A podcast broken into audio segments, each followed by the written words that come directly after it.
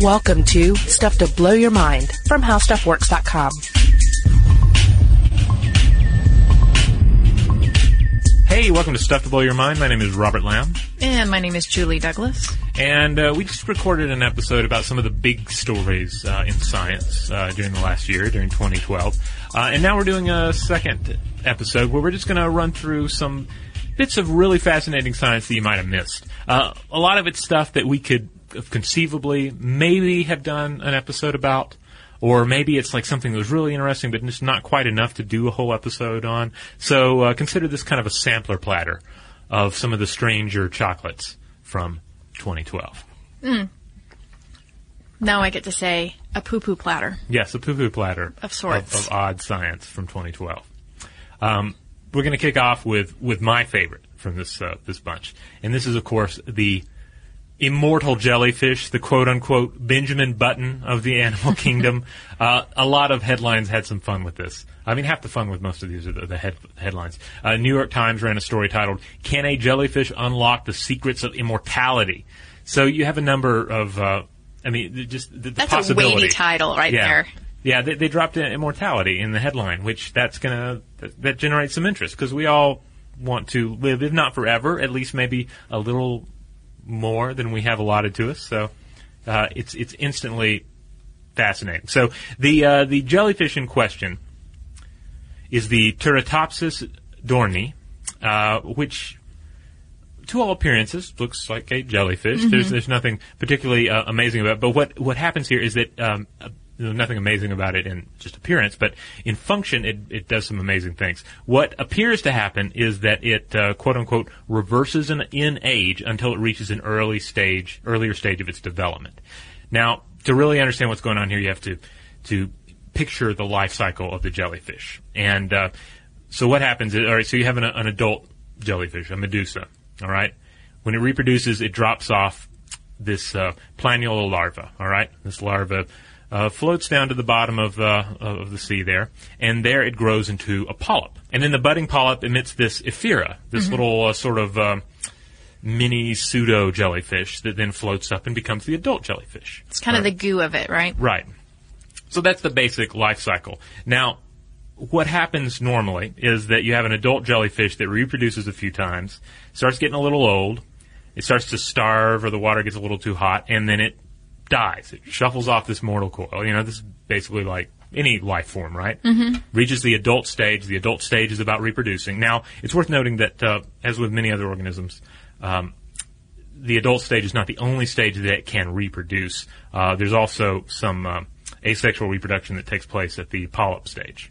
But uh, but generally, in most uh, organisms, you re- it reaches the adult stage, it reproduces, and then it either dies immediately or maybe it carries on a little longer. But generally, its function is done.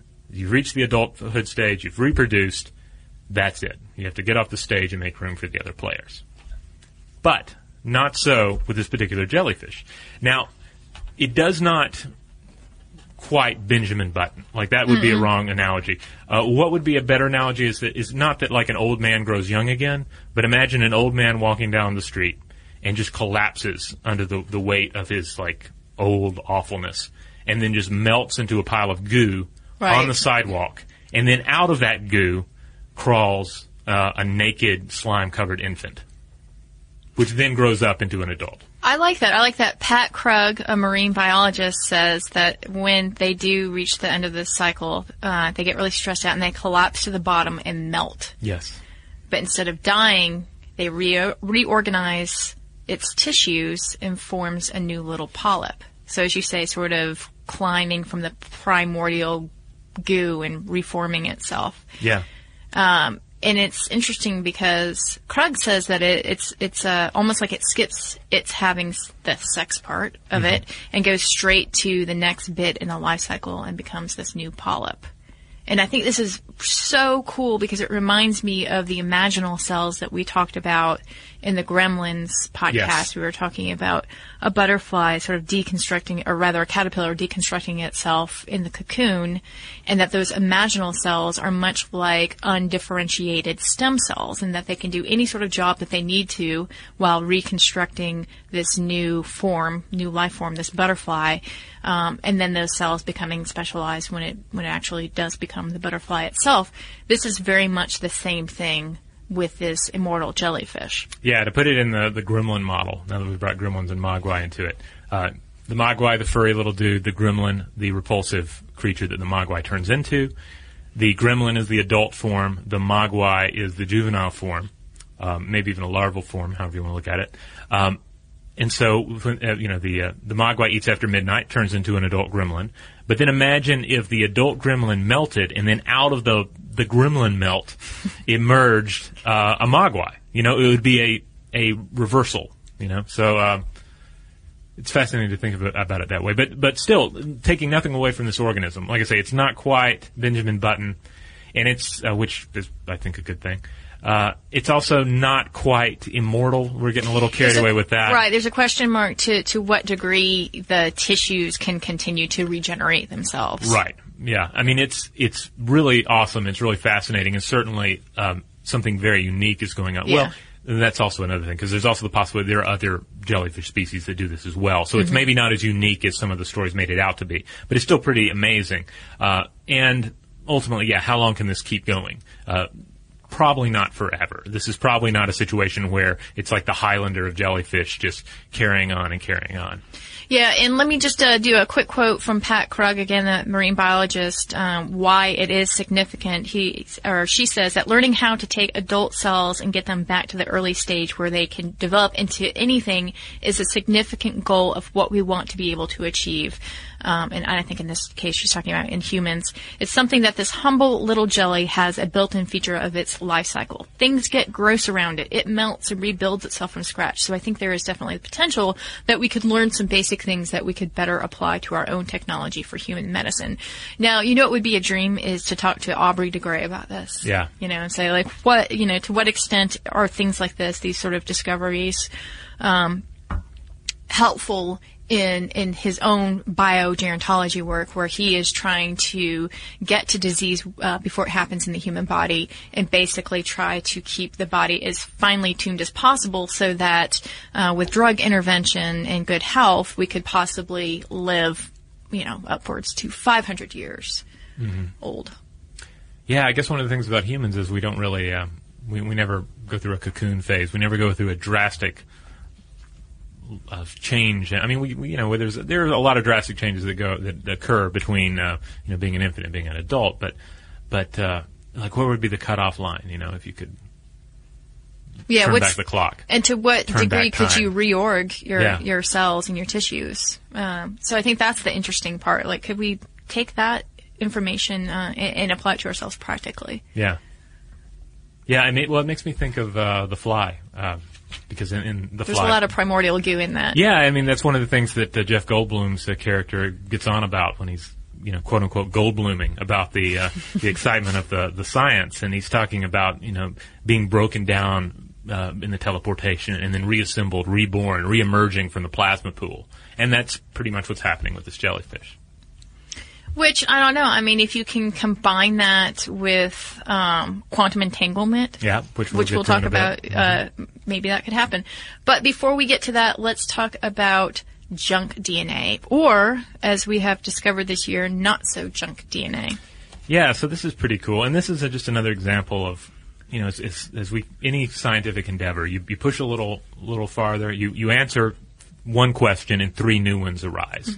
Um, just as when you know you're you're traveling across the countryside, uh, what seems to be a, a very simple ar- array of hills and trees in the distance, the closer you get, you see the details, you see the, the how how complex the system actually is, and so for the longest we've we've thought that there is this thing called this junk DNA, which you know sounds kind of like a silly idea because why is it there, right? Is there's the the, the uh, you know the quote you may have seen on a T-shirt, "God don't make no junk," right? So why would God? I've never seen that. because it's the idea that, that God in his uh, his or her infinite wisdom, would not make something that was that was wasted. Like everything has a purpose. Something everything kind of fits in somehow. And um, you take the God out of that equation and fit it into a more scientific uh, setting, then it, it still rings with a certain amount of truth. Like it's there. Like why would why would there be junk DNA? Like would it just be like leftover garbage DNA? And uh, anyway, the, the, the take home here is that the more that we've we've we've looked at junk DNA, we've realized that it is not junk DNA, but it is a genetic material that informs um, these various epigenetic changes uh, in the genes that determine what genes are turned on or off, and these switches. Um, with a simplified way of, of looking at it, these switches uh, uh, have an impact on various um, manifestations in the human body, from various traits to uh, diseases. Yeah, and um, this is a byproduct of mapping the human genome. This discovery that junk DNA is not necessarily junk DNA. In fact, eighty percent of it they say is vital, and as you say, it, it has um, has a pretty big implication in gene switches that reside in bits of DNA. So. The discovery is considered a major medical and scientific breakthrough, and it really does have an effect uh, on our ability to game human health here. Um, and again, we're talking about um, this material that was largely mysterious before this, and in some ways it is, but there's an ability now to to better uh, look at it and try to figure out what it is. In fact, the term junk DNA is not being tossed around so much anymore. It has now been upgraded to dark matter. Yes, something that, and just to briefly about dark matter, uh, in a cosmic sense, a mystery, a thing that uh, that we're we're not sure exactly on the nature of, but we know it it must be important because there's a lot of it out there. Yeah, and um, you know there are complex de- diseases that appear, and they uh, appear to be caused by tiny changes in hundreds of gene switches, which are controlled by this junk or dark matter DNA. Um, it really is a game changer because it can help us to understand how alterations in the non-gene parts of DNA contribute to human disease, which could lead to new drug therapy. Um, it could also explain how the environment can affect disease risk. So in the case of identical twins, small changes in the environmental exposure can slightly alter gene switches with the result that one twin gets disease and the other does not. Um, and I think this is really going to be most important, at least in the short term, in, in cancer. Um, in fact, this is from a New York Times article, Bits of Mystery DNA, Far from Junk Play Crucial Role. It says that as they began determining the DNA sequences of cancer cells, researchers realized that most of the thousands of DNA changes in cancer cells were not in genes, they were in the dark matter. The challenge is to figure out which of those changes are driving the cancer's growth. All right, so there you go. Junk DNA, not so junk after all. So we're going to take a quick break, and when we come back, we're going to roll through some other um, potentially overlooked uh, awesome science from uh, from 2012, including solar tornadoes.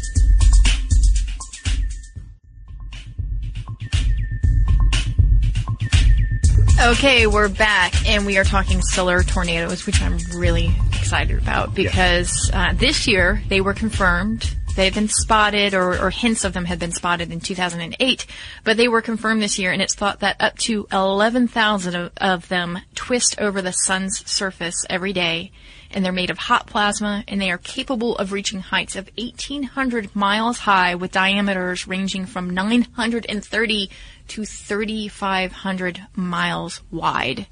Okay, so the, the stats aren't done there, because think about this mammoth.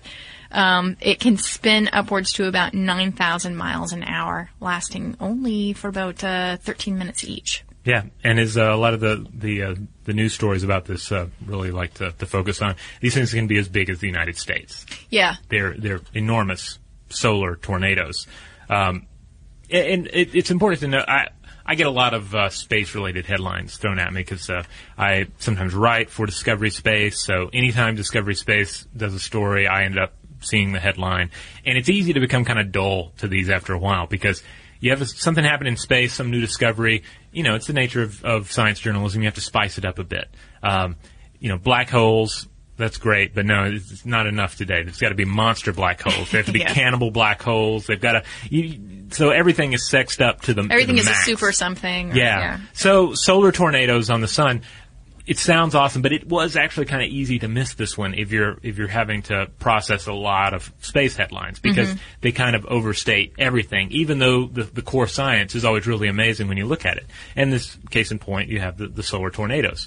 Now, you're probably wondering, well, what is why is it important? Like, why does it what does it matter that there are solar tornadoes uh, aside from Right. the cool factor?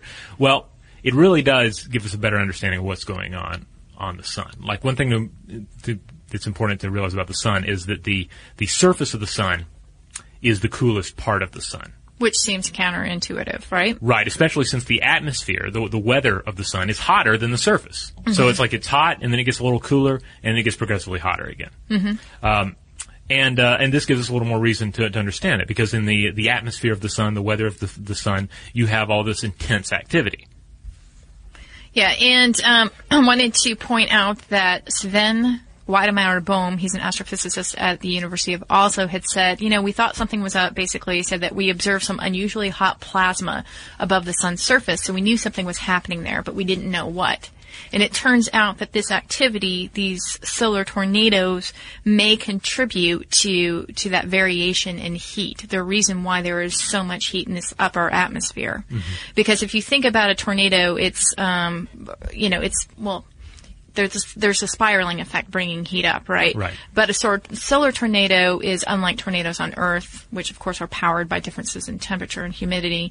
Um, the twisters in the sun are a combination of hot, flowing gas and tangled magnetic field lines, ultimately driven by nuclear reactions at the solar core. So at the surface or the photosphere, cooled plasma sinks toward the interior like water running down the bathtub drain. And this creates vortexes that magnetic field lines are forced to follow. And then the lines stretch upward into the chromosphere where they continue to spiral up. So it's just one big death metal album up there, basically. Yeah, it's yeah. Just, it's just Well, it's crazy. It's why you. It's why the corona, this upper atmosphere of the sun's atmosphere, Mm-hmm. is filled with all of this heat because you have these massive tornadoes of plasma just throwing themselves around. Um, and then, as for the 11,000 per day statistic, um, it has been said that there may not be as many in the future because um, we've seen a glut of these huge solar tornadoes because the sun has been ramping up toward maximum activity levels in its current cycle. Yeah. So you know, still it's a tremendous amount of activity and, and one that um, people weren't necessarily aware of. They suspected, of course, that something was going on. But, you know, I think it recasts this whole idea of the Wizard of Oz. I think someone needs to, to write Wizard of, of the Oz uh, based on the sun. really. So Yeah. so Dorothy would go to the sun instead. Yes, there's there are a lot of logistics to be worked out there, but uh, imagine the twister that comes through that Kansas. Oh yes, yeah, of course, of course, the solar twister. Yeah, I like it. I like it. All right. All right. Well, uh, now let's turn our attention to the quantum world. Now, of course, quantum things happened in 2012 because quantum Quantum happens. quantum happens. It looks great in a headline. Um, and so there, there continues to be some interesting headway in the field of quantum teleportation. Now, I know what you're, you're, at, you're, you're wondering. You're either wondering, well, what is quantum teleportation? Or you're thinking, oh God, I hope they don't try and, and explain it. Uh, and, and we're, we're not going to go too in, in depth on quantum teleportation. Uh, that's really a, a subject for another time. But, but we can sort of speed you through the, the simple version of it. Um, because what what we have here, what we're dealing with essentially is quantum entanglement, in which two subatomic particles, thousands of light years apart even, can instantly respond um, to each other's motions. Uh, so we've this started off as something that was you know merely theoretical that we figured was possible, and then uh, scientists observed the ph- phenomenon at a, at, a, at the particle level, and uh, and in 2009 they managed to produce the effect with linked superconductors and, uh, and and it's an exciting topic because you know it helps us.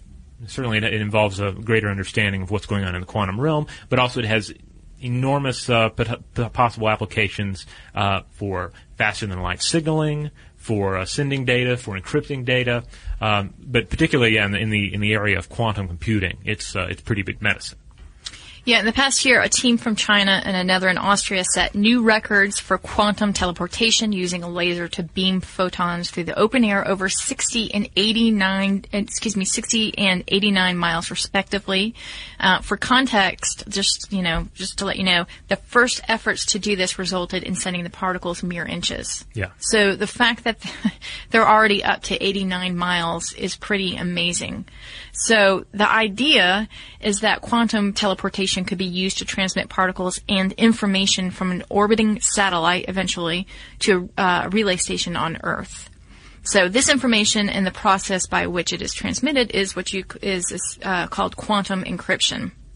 So, according to Wired.com's article, The Race to Bring Quantum Teleportation to Your World, quote, if developed, quantum teleportation satellites could allow spies to pass large amounts of information back and forth or create unhackable codes. Should we ever build quantum computers, uh, they would need quantum teleporters in order to be networked together in a quantum version of the internet this is very cool stuff. Yes. You know, just from a sci-fi perspective, you can imagine the implications of a quantum infrastructure in our world.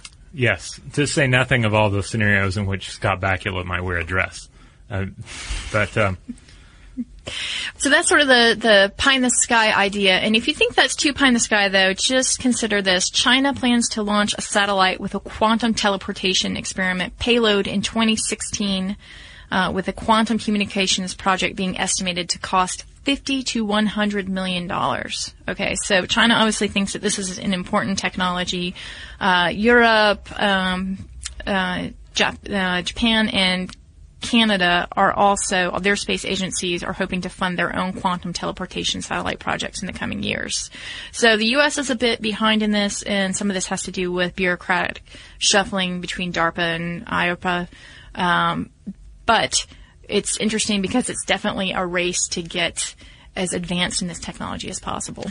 Yeah, if you think back to the episode we did on um, an interstellar inter- internet, the idea mm-hmm. of an interplanetary internet, uh, because as we as we continue to expand out into the cosmos, if we, you know, as, as we, we show up on other worlds, we're going to have to deal with communication. And we're going to face the reality that we're dealing with such distances that that instantaneous communication just isn't possible. So you end up with with ever growing lag times, and it's more of a return to an age of instead of you know instantly connecting with a loved one or or or just employers or mission team members, you would have to send off missives into the void and then wait for one to return and you know hope that nothing went wrong. One of the big exciting things here is the possible possibility of instantaneous communication between planets by use of this quantum teleportation. Uh, and it, it's because we're talking about data being reproduced in one place through quantum entanglement. No, it's it's very interesting, and I particularly the, the spy part, of course, just kind of yeah. makes me uh, sit up a little bit taller and take notice. And there was a an interesting uh, analogy of this, of how this might happen with quantum teleportation to send this controllable signal, say, to a satellite. And I'm going to take a stab at it. You okay. game for it? Yeah, let's do it. Okay. This requires three subatomic particles, say photons in this case. Okay. Two of the photons are entangled with one another, and the third contains the bit of information you want to send. Okay. Okay. So just know that the subatomic particles, let's say they're a vertical orientation. Okay. Okay. And once you test that and you figure out that these, the two that are entangled are vertical, you know the other one's uh, vertical no matter where it is in conjunction to the other one. Okay. So these are like paired uh, decoder rings. Yes. And so you take yeah. one and I take one. Yeah. Yeah. Okay. And then there's that third bit, right, that has the information. So, it says for a simple example of how this works, let's say you place one photon from the entangled pair in Los Angeles and okay. the other in New York. Okay. In Los Angeles, a scientist measures one of the entangled photons and the third particle at the same time. She doesn't find out their exact properties, but just their relative ones, if they are the same or opposite of one another, for instance, and the particles get destroyed during this measurement. So the scientist has measured, figures out, let's say it's horizontal. Let's say that she discovers that the particles are opposites, meaning that the, the one that is entangled, okay, that the one of the pair is opposite from the third particle, that bit of information. They're opposite from each other. and she relays this information to her New York colleague. He then measures this entangled photon and knows that the opposite of that measurement is the bit of information he was meant to receive. Yeah, there you go. Clear as clear. clear as, uh, as mud right there. Um, it, it makes me, we, we ran across a number of different quote unquote simplified explanations for this stuff when we were looking at it. Like there's one that involves like a secret, like police investigation involving detectives Romulus and Remus. Uh, And Alice. and Alice. It it gets very complex even when you're trying to do a very simple explanation. And and a, a lot of it kept it kept making me think of uh, of the movie Labyrinth, in which. Uh, uh, Sarah encounters the two doors with the with the, the Muppety creatures behind them, Yeah. where one of them says that uh, well, they both inform her that one of them always tells the truth and one of them always lies, and then one tells her you know what the other one would say, and you have to try and work out in your mind what that answer means and which door she should take based on that answer, and it, it's really a mind warp. Well, the, the problem with the Romulus and Remus example that we did not uh, talk about for a good reason is because it also brings cultural junk into the conversation that's Yeah. not relevant to it, right? Because Romulus and Remus is an entirely different thing. Yeah. But all they wanted in this analogy were twins. and yeah, yeah. Um, so, but They, the, they got too attached to their characters. They had to name them, and then suddenly they were, were invested in them, and we're just trying to understand quantum. all you want to know is this entangled pair. How are they behaving, and what does their behavior tell us about this third particle? Right. Yeah, don't try and distract us by telling a good story. Right, right. Good stuff. Um, but it, it's it's again, this is a this cryptography, right? This this key that is inserted to give you a bit of information, and this essentially is what these entangled pairs are doing. Real quick, just to, to to mention another story that we discussed briefly, but we ended up not including. There was a really cool um, article about uh, dissonant music and uh, what happens when animals listen to it, or more importantly, what just what happens when people listen to it. And uh, this is a UCLA team that looked into this, and they found that. Uh, that dis- distorted and jarring music is re- is so evocative because uh, the mechanisms are closely related to distress calls in animals. So the idea here is that everyone like you know perks up at Woodstock and listens to Jimi Hendrix playing the national anthem because it's jarring and there's distortion and um, it you know it, it calls out to our our deeper animal selves. Uh, so it, I, I found that found that interesting, and they were also they also did some studies in like 2010 where they were looking at uh, at uh, classic movies in uh, various genres, including horror, and looking at uh, at the soundtracks and how they differed and the kind of emotions they evoked, and uh, and they did see that like horror films tended to re- re- uh, to uh, use more screaming uh, females and distorted vocals, uh, distorted sounds in their soundtracks. Um, so anyway, I just found it's like I said, there's not a lot of meat really there to chew on, but it's interesting to think about that in terms of, of music that we find uh, pleasing. They they did a study and and, uh, and everything where like you know subjects were rating uh, music that they listened to. Uh, on a negative and positive scale, they were listening to stuff that was distorted and stuff that was more, uh, you know, serene and, uh, and had more melody to it. Uh, and it, but it did make me think about music that combines both. Because there's certainly there's straight up noise music you can listen to, straight up, you know, just extreme electronic distortion and stuff that sounds, uh, in, in my wife's words, like uh, someone throwing a xylophone down a set of stairs.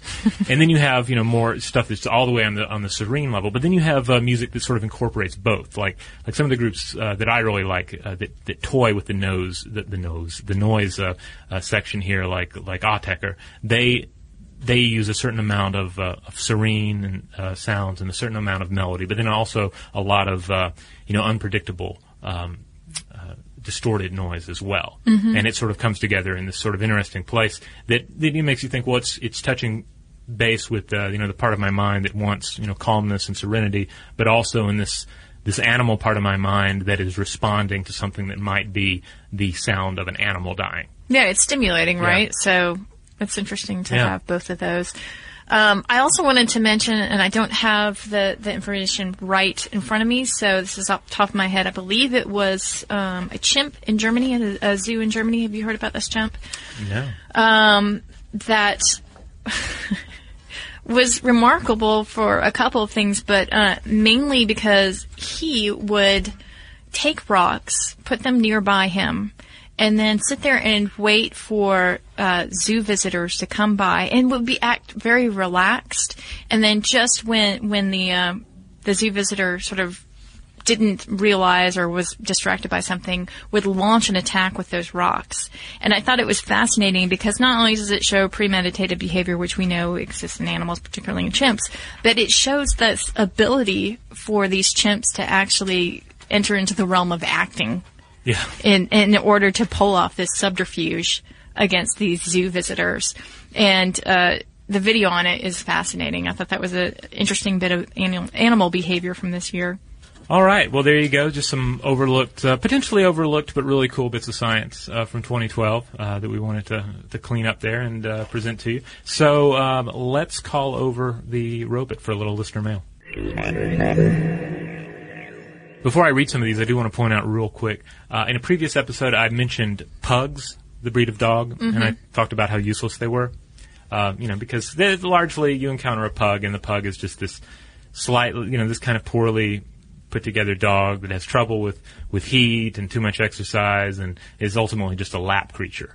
Uh, or at least that's the way I used to think about it. But just yesterday, I was on MARTA, Atlanta's public uh, transportation system. I saw a young lady in a wheelchair, and she had a helper animal that was a pug. So, So it's recast your opinion. yeah, I have to Good. take back some of what I thought about pugs because here's a pug, and he's, uh, I think it was a she actually, but there was that pug, and she was doing her job, representing calmly there by the by the wheelchair as a train roared by. So, How did you know she was a she? well, I mean, I could sort of, she was slim, so you could sort of tell what was going on under there. Okay. Uh, I 'cause didn't know if like you picked the dog up and turned her over. Yeah, I, I rolled her, alpha rolled the, the dog. No, it's always a no, no. Don't Yeah. alpha roll a, a helper animal. Especially on public transportation. Exactly. All right. Well, um, here's a little bit of listener mail from our listener, Brad.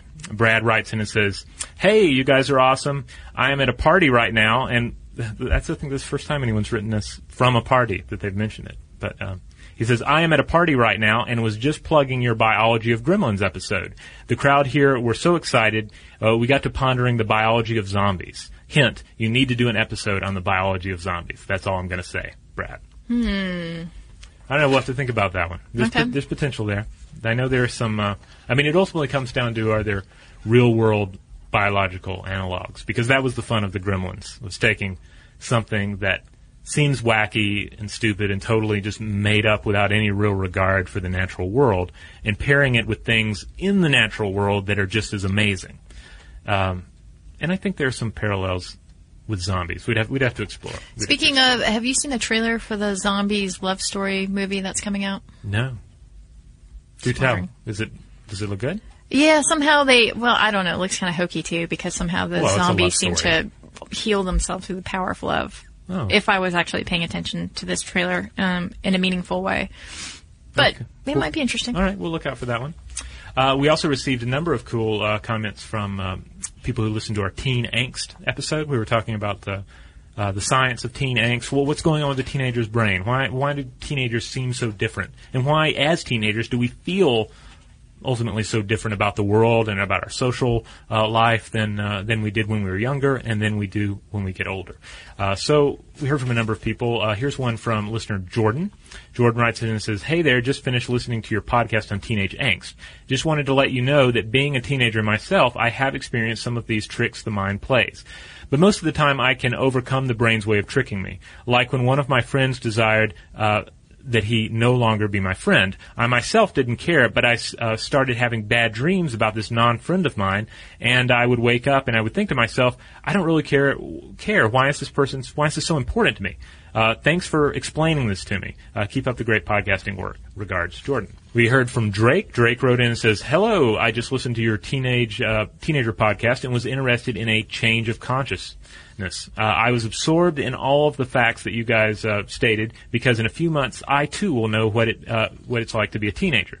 I used to think that uh, taking risk and rebellion were just things that teens did to fit in or to look cool, but now I know that there's some science behind it. Besides, I never really knew how to fit in anyway.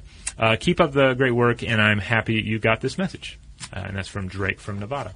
So uh, we received a number of other comments, and it's I wish we could read them all. Uh, a lot of just cool moments where people either were reevaluating the teenagers they were, or took a you know close look at the teenagers they were becoming. I also wanted to mention we got an email from Isabel, and she took us to task for not exploring teens who exercise great amounts of self control. because she said that she believes that um, there are a good subsection here of teenagers who are honest and who um, who can kind of control their states of rebellion and so on and so forth. And I thought, you know, she makes a really interesting point, and that might make for a good podcast in the future here, talking about self control in teenagers and why some teenagers are successful at that. Um, yeah, like ultimately we could do like a how-to guide for for teenagers. The the teenager the teenage brain owner's guide. Yeah, like I'll you know is it higher functioning? Uh, why are some teenagers more mature than others? Because I certainly thought of examples of teenagers I know in my life who are um, who, who do seem very responsible and have a good amount of self control. So I thought she's got a point there. Uh, perhaps something we can pursue here in the future. Yeah, well, I was talking about this uh, episode with with my wife, and she brought up too that it's like it's kind of a little disturbing to think um, about how the the range it, in which one has the teenage brain. You know, it can it can hit pretty early, and then it can it can also hit kind of late and last up until you know basically mid twenties. And at that point, like we we were, already sitting, sending uh, these uh, individuals to uh, to college. We're already sending these individuals to war. Mm-hmm. Uh, you know, th- they're they're voting. I mean, there are all these these things that are happening, and uh, and but they're still you know potentially in this uh, this state of development. So Yeah, well, we also um, got an email, just thinking about that, the different states and experiences that teenagers are going through. We got an email from um, a woman named Michaela who is 23 years now, uh, but she became pregnant at the age of 18 and she sends out this really insightful, interesting uh, email about how that experience may have changed her brain as a teenager and how she looks at her sister and her sister's behavior in stark contrast to her own. So that was um, a very interesting email that we don't have time to read, but uh, thank you, Michaela, for sending it. yeah, yeah, we appreciate all of the, uh, the email feedback uh, that you guys send in, uh, and also the, the comments on Facebook and uh, and Twitter. Uh, we don't we don't necessarily have time to respond to all of it, but just bear in mind we do we do read it. We we do check it out. And if you would like to reach out to us, you can find us on Facebook. You can find us on Tumblr. We are Stuff to Blow Your Mind on both of those. You can also find us on Twitter, where we go by the handle Blow the Mind. And you can also send us a line at blowthemind at discovery.com.